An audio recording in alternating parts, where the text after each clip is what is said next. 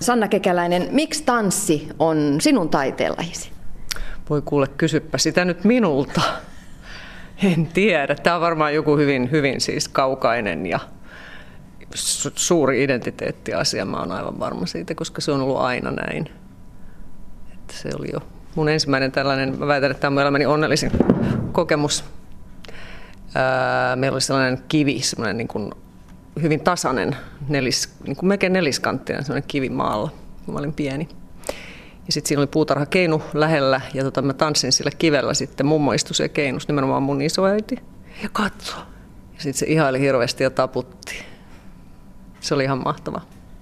Niin tässä nyt on se syy sitten. No mutta Sanna Kekäläinen, sä oot tehnyt tosi pitkän uran tanssin saralla Suomessa. 80-luvulta lähtien vienyt nykytanssia eteenpäin. Millä tavalla sun tapasi tanssia on otettu vastaan? Täällä. Täällä. No sanotaan niin, että öö, vaihdellen. Mä, mä lähtisin nyt siitä, että siis kyllähän niin kuin periaatteessa erittäin hyvin. Tässähän mä teen. Mä oon nyt täällä niin kuin kuitenkin koko ajan toiminut. Mutta että Suomi on aika silleen syrjäinen maa ja eristynyt maa. Ja vielä niin kuin jos ajattelee, mitä niin kuin tuossa aikaisempina vuosikymmeninä oli, niin, niin enemmänkin vielä sitä, että kyllä nämä on herättänyt nämä mun teokset aika moista myrskyä vesilasissa ja vesilasin ulkopuolella ja vaikka mitä. Ja semmoista niin kuin debattia. Mutta tota, kyllä mä koen, niin kuin, että se on ollut todella merkittävää ja myöskin ihailua, mikä on hienoa. Että sitten taas jos ajatellaan niin kuin Suomen rajojen ulkopuolella, niin se on, se on toinen juttu. Että kyllä me, me on kaiken maailman maissa oltu oltu vierailulla, mutta, tota, mutta, mutta tämä on kyllä ihan uniikki tämä suomalainen niin kun, mentaliteetti. Mm, no millä tavalla se on sitten erilaista se vastaanotto ulkomailla? No ehkä niin kuin semmoinen, jos sanoisi yleisen soundin, niin se on vapautuneempaa. Et me oltiin esimerkiksi viime vuonna Meksikossa, me oltiin pitkä kiertue Meksikossa. Siellä on, tällaisen, siellä on hyvin, hyvin järjestäytynyt tämä tanssi vaikka siellä nyt on muuten sitten valtavat yhteiskuntaluokkaerot ja kaikki muu, mutta iso maa, niin siellä on monta festivaalia. me kierrettiin niillä tällä mun teo- edellisellä teoksella Queer Elegies tai sitä edellisellä. Ja tota, se oli aika mieletöntä, siis niin kuin nainen alaston Meksikossa yksin näyttämöllä – siellä oli tämmöisiä niin kuin, tiedätkö, 900 paikkaisia katsomaan. Me oltiin, että eh, mitä tätä, kuka tänne tulee. Että, mutta kai ne tietää, mitä ne tekee, kun ne niin kuin, itse tilasivat. Se oli ihan siis mieletön kokemus alasti 900 ihmisen edessä. Joo, se ei ole mikään ongelma mulle sinänsä, mutta siis niin kuin Meksikossa, että me ajateltiin, että eihän ne ota tätä vastaan, että nainen ei voi olla niin kuin alasti näyttämällä. Mutta tota, se toimi, se oli ja palaute oli ihan huikeeta kyllä, että he niin kuin selvästi kaipaa sitä, että siellä ollaan nyt siinä vaiheessa, että ahaa, nyt aletaan niin kuin tätä dialogia hakea kaikenlaisten vähemmistöjä. Siinä maassa niin kuin, tietysti niin kuin myöskin vaihtelee ne alueittain, missä ollaan mitäkin mieltä. No kuinka tinkimätön sä oot joutunut olemaan, tai kuinka tinkimätön sä olet oman taiteen suhteesi, oman tanssin suhteesi? No mä olen kyllä hyvin tinkimätön sitä ei oikeastaan voi sanoa, että on joutunut olemaan, koska se on niin sisärakennettu asia, että jos näin tekee, niin sitten tekee näin. Että se on niin se mun identiteetti. Että äh, ei ole muitakaan vaihtoehtoja todellakaan ollut. Mm. Että mä koen sen niin merkittävänä, varsinkin nyt tässä koko ajan tässä niin kuin globaalin kapitalismin efektien paisuessa niin kuin meidän ihmisten, kaikkien pienten ihmisten elämässä, niin mä koen sen niin voimakkaana tämän sisällön, sisällön merkityksen, mikä rapistuu, rapistuu, rapistuu sitä mukaan, kun vaan tuodaan sitä kauppa-arvoa esiin. Miten sä selität ja, tai kuvaat nyt radiokuuntelijoille puheen kautta sitä omaa tapaasi tanssia, omaa tapaa tehdä taidetta? No jos lähtee ihan siitä liikkeestä, että se on niin kuin yksi kieli, et mä ajattelen sitä mm, vastaavana kuin ei samanlaisena. Se on hyvin omansa, koska se on niin kuin kehon, kehon kieleen perustuvaa sitten niin kuin hienosäätöä.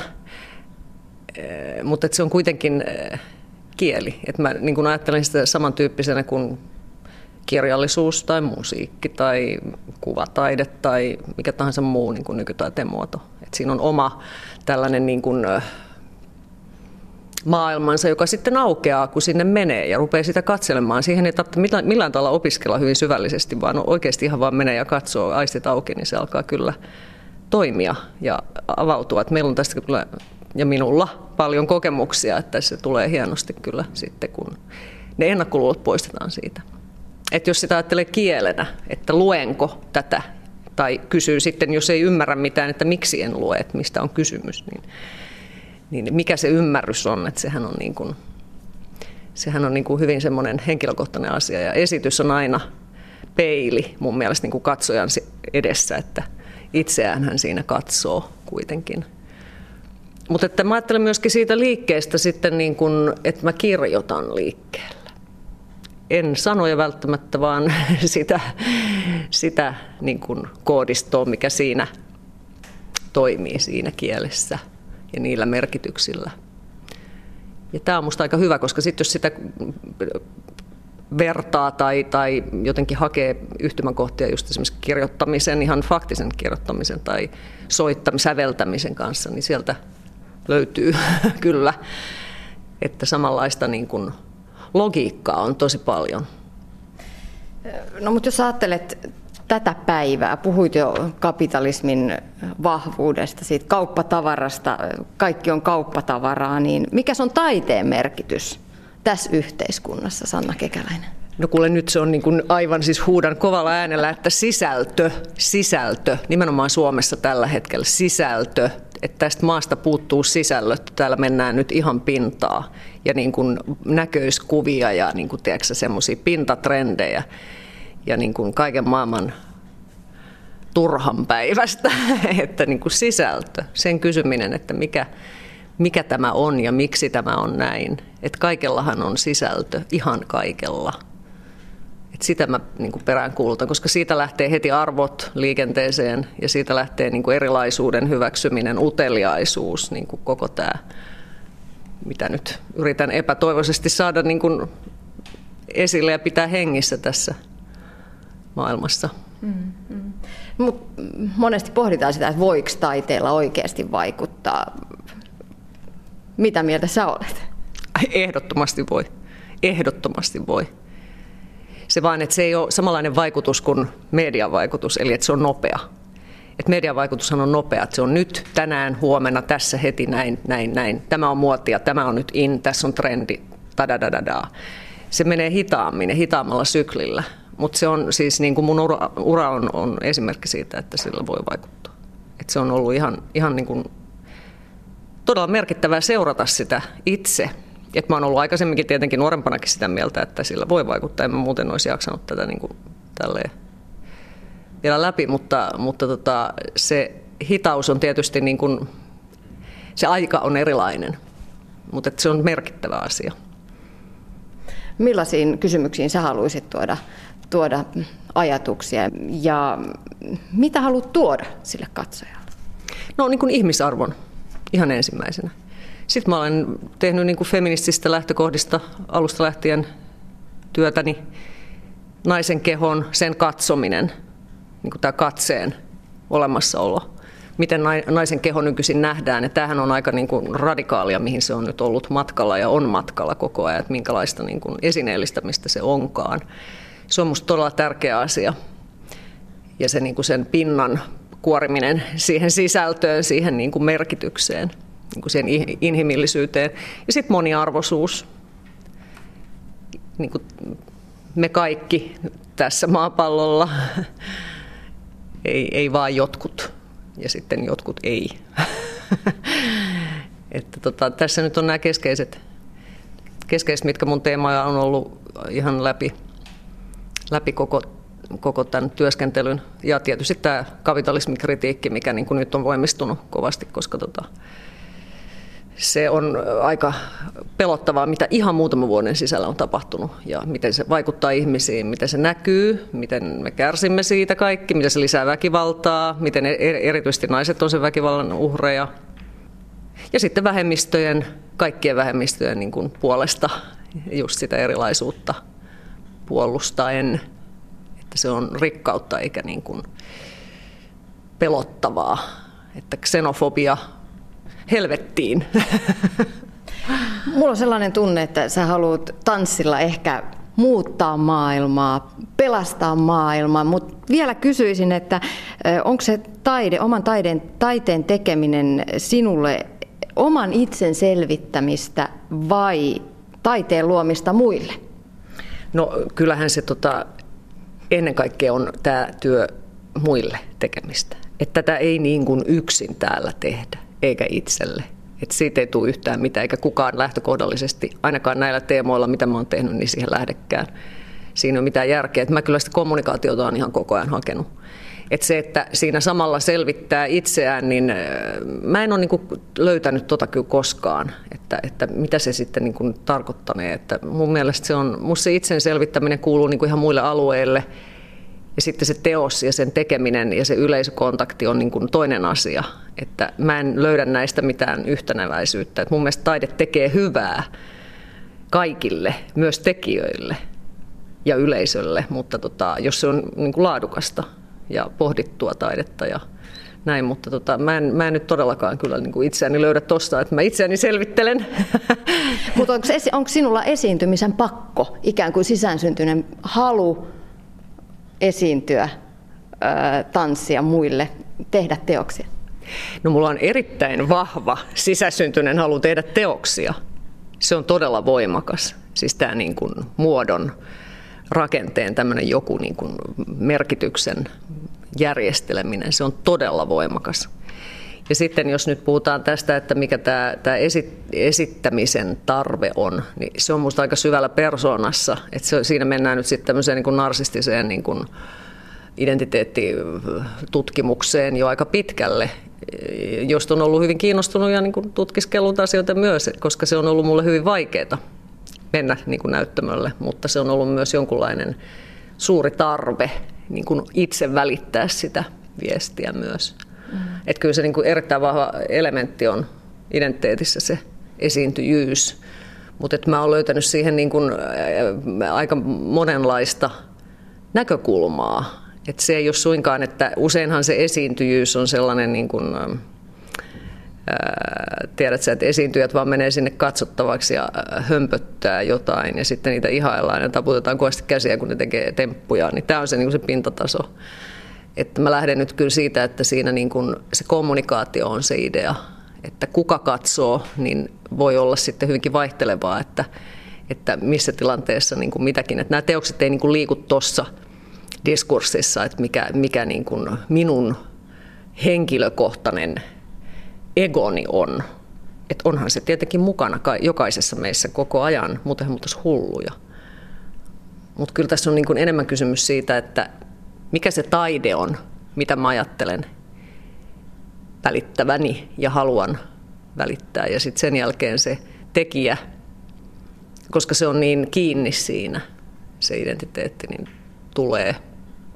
Mua kiinnostaa se, sanoit siinä, että tuossa äsken, että, että se, sinua on jopa pelottanut lavalle meneminen ja sitten olet mennyt alastomana tanssimaan lavalle, niin eikö siinä ole sellainen pieni ristiriita? Ei, ei, ei, ei ollenkaan, päinvastoin. ei ollenkaan. Ei. M- mitä se alastomuus mielestäsi tuo siihen, siihen teokseen? Aika monessakin teoksessa ollaan hyvinkin väheissä pukineissa. Joo, mä oon käyttänyt siis ihan alusta lähtien tekemisen, alusta lähtien tätä alastoman kehon tutkimista. No se, sehän ei ole niin myöskään mikään itseisarvo, että nyt täällä ollaan nakkena jee, vaan että se on tällainen niin kuin, äh, teossisällön valinta. Ja jos sitä kehoa esitetään ja katsotaan ja niin kuin tutkitaan, niin kyllä sitä sitten tehdään myös ilman vaatteita, koska ne vaatteet on rooli. Ne on tuo niin kuin ihan kaiken maailman merkityksiä siihen ja mä oon pyrkinyt tästä pois sen takia, nyt koko ajan pelkästään niin kuin alastomana olla, mutta että se kehon merkitys tulee ihan eri tavalla esiin, kun se keho on alaston. Ja sitten jos ajattelee tämmöistä kuvataiden esimerkiksi niin kuin historiaa, niin alaston kehohan sen merkitys on jättiläismäinen, eikä sitä kummastella millään tavalla. Et se on ollut niin kuin mun teoksissa se, se alastomuuden merkitys hyvin tällainen niin kuin arkainen. Että mä en ole halunnut lähteä sitä tuomaan ää, niin kuin seksististä näkökulmista, että tehdään niin kuin, ää, naisen kehon ää, tämmöistä niin kuin fetisismiä, vaan päinvastoin, että, mikä, että se on ihmisen keho. Mm. Ja se, mitä sanoit siitä peilistä, että mm. sitähän jokainen katsoo mm. omin silminsä. Mm. Miten, miten suhtautuu mm. siihen alastomuuteen, Kyllä. paljaaseen naisen vartaloon? Kyllä, se on juuri näin. Ja tästä palaute on ollut aika niin kuin, musta todella rohkaisevaa, että mitä mä oon siitä saanut, saanut niin kuin sitten itse katsojilta, että se tuo nimenomaan sen mahdollisuuden niin kuin katsoa sitä, että se on sen verran laaja se käsittelytapa, että se ei lukitse sitä mihinkään yhden tyypin henkilön niin kuin kroppaan tai johonkin niin kuin nimenomaan näköiskuvaan tai tämmöiseen. Mutta eikö se hävetä? Ei, olla ei, ei, tietenkään ei, koska se on ihan siis se on sisällöllinen asia siinä teoksessa. Sitten mua hävettäisi kaikki muukin. Et ei mua koskaan hävettänyt näyttämölle mennä, mutta se, että se on ollut vaikeaa, se on tullut helpommaksi ja on nykyisin erittäin niin kuin musta sille miellyttävää, että, että se on aika pitkän työn takana mutta eikö se aika jännä, että myös täällä Suomessa suhtaudutaan siihen alastomuuteen, vaikka me periaatteessa mm. ollaan tällainen saunoja maa, mm. niin silti se alastomuus on meille juttu. Miten se on otettu vastaan sitten muualla maailmassa, jossa ehkä häveliäisyys on vielä suurempaa? No se nimenomaan riippuu vähän sit paikasta, että se kuitenkin kun on pyydetty vierailulle jonnekin, jossa ehkä suhtaudutaan noin, niin sitten ollaan haluttu näyttää, että jossain tehdään näin. Ja sitten siihen suhtauduttu sen mukaisesti, mutta aina niitä keskusteluja on ollut ja siellä on niin kuin yleensä niin kuin hyvin helpottunutta porukkaa, että tämähän on ihan mahtavaa, että tämä tulee mahdolliseksi, niin kuin tuossa Meksikosta esimerkiksi mainitsin. Mm.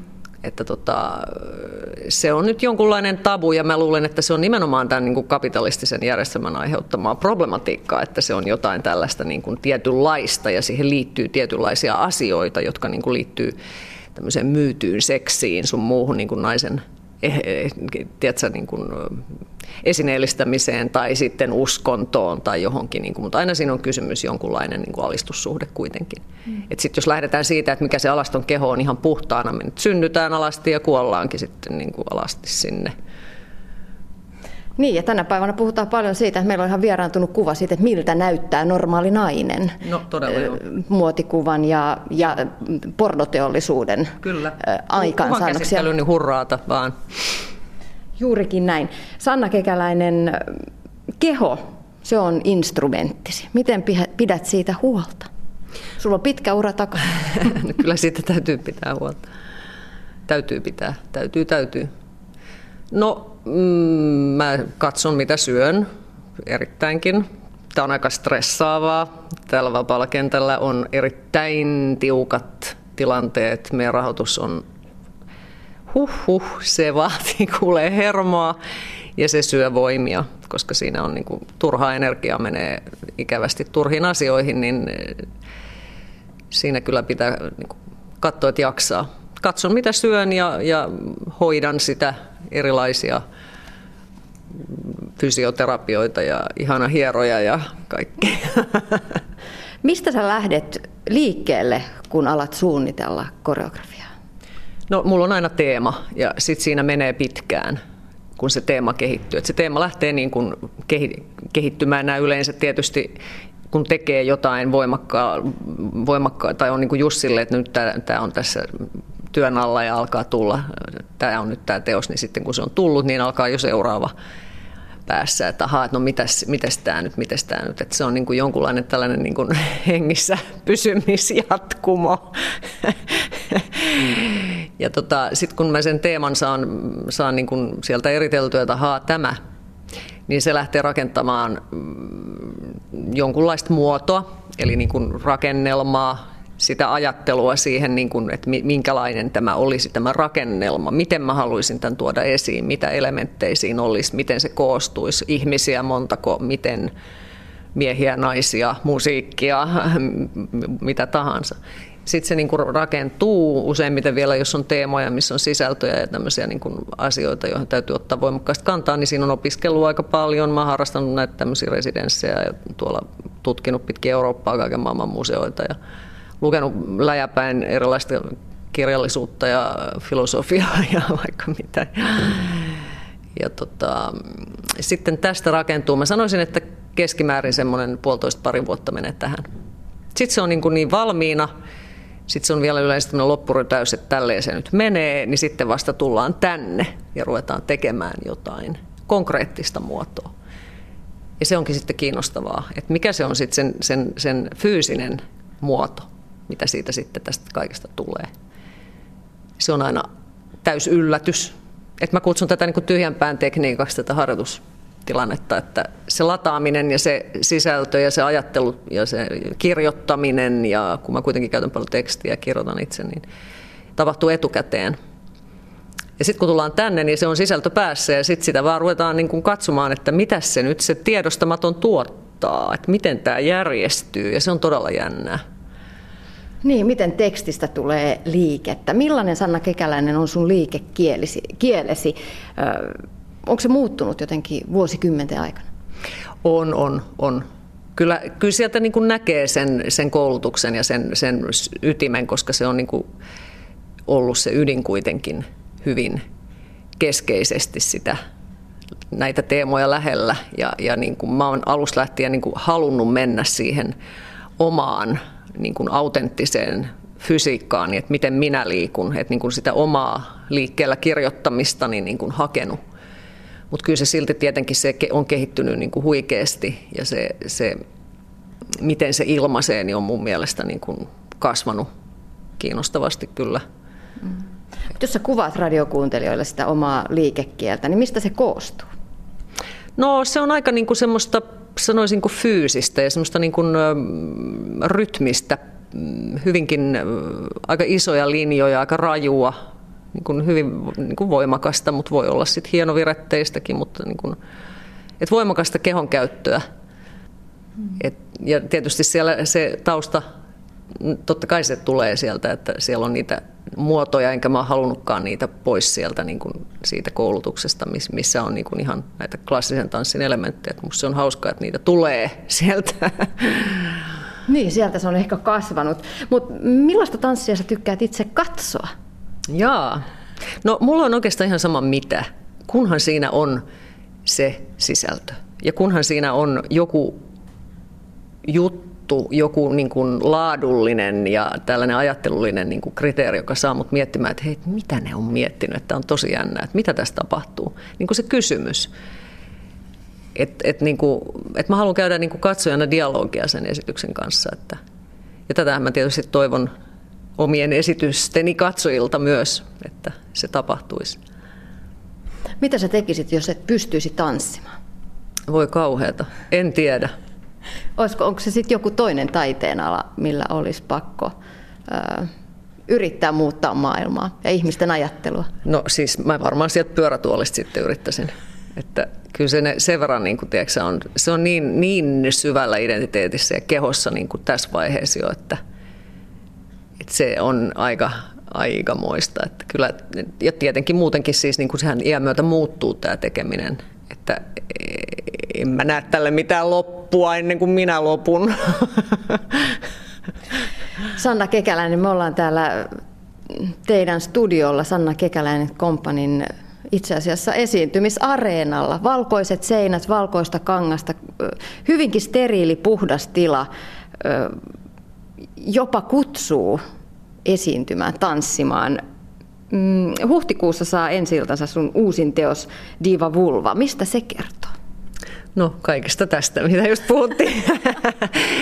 no siinä on nyt tietysti se on niin kuin kehokapitalismin symbolina on tämä alaotsikko. Että kyllä siinä niin kuin naisen keho, mä pyrin niin kuin näyttämään sitä hyvin hienovaraisesti ja sillä tavalla herkästi ja jopa runollisesti sitä, miten tämä kapitalismi niin kuin vaikuttaa naisen kehoon ja mitä, miten se myös niin kuin voitaisiin sulkea ehkä pois kokonaan. Olisiko maailman kapitalismia?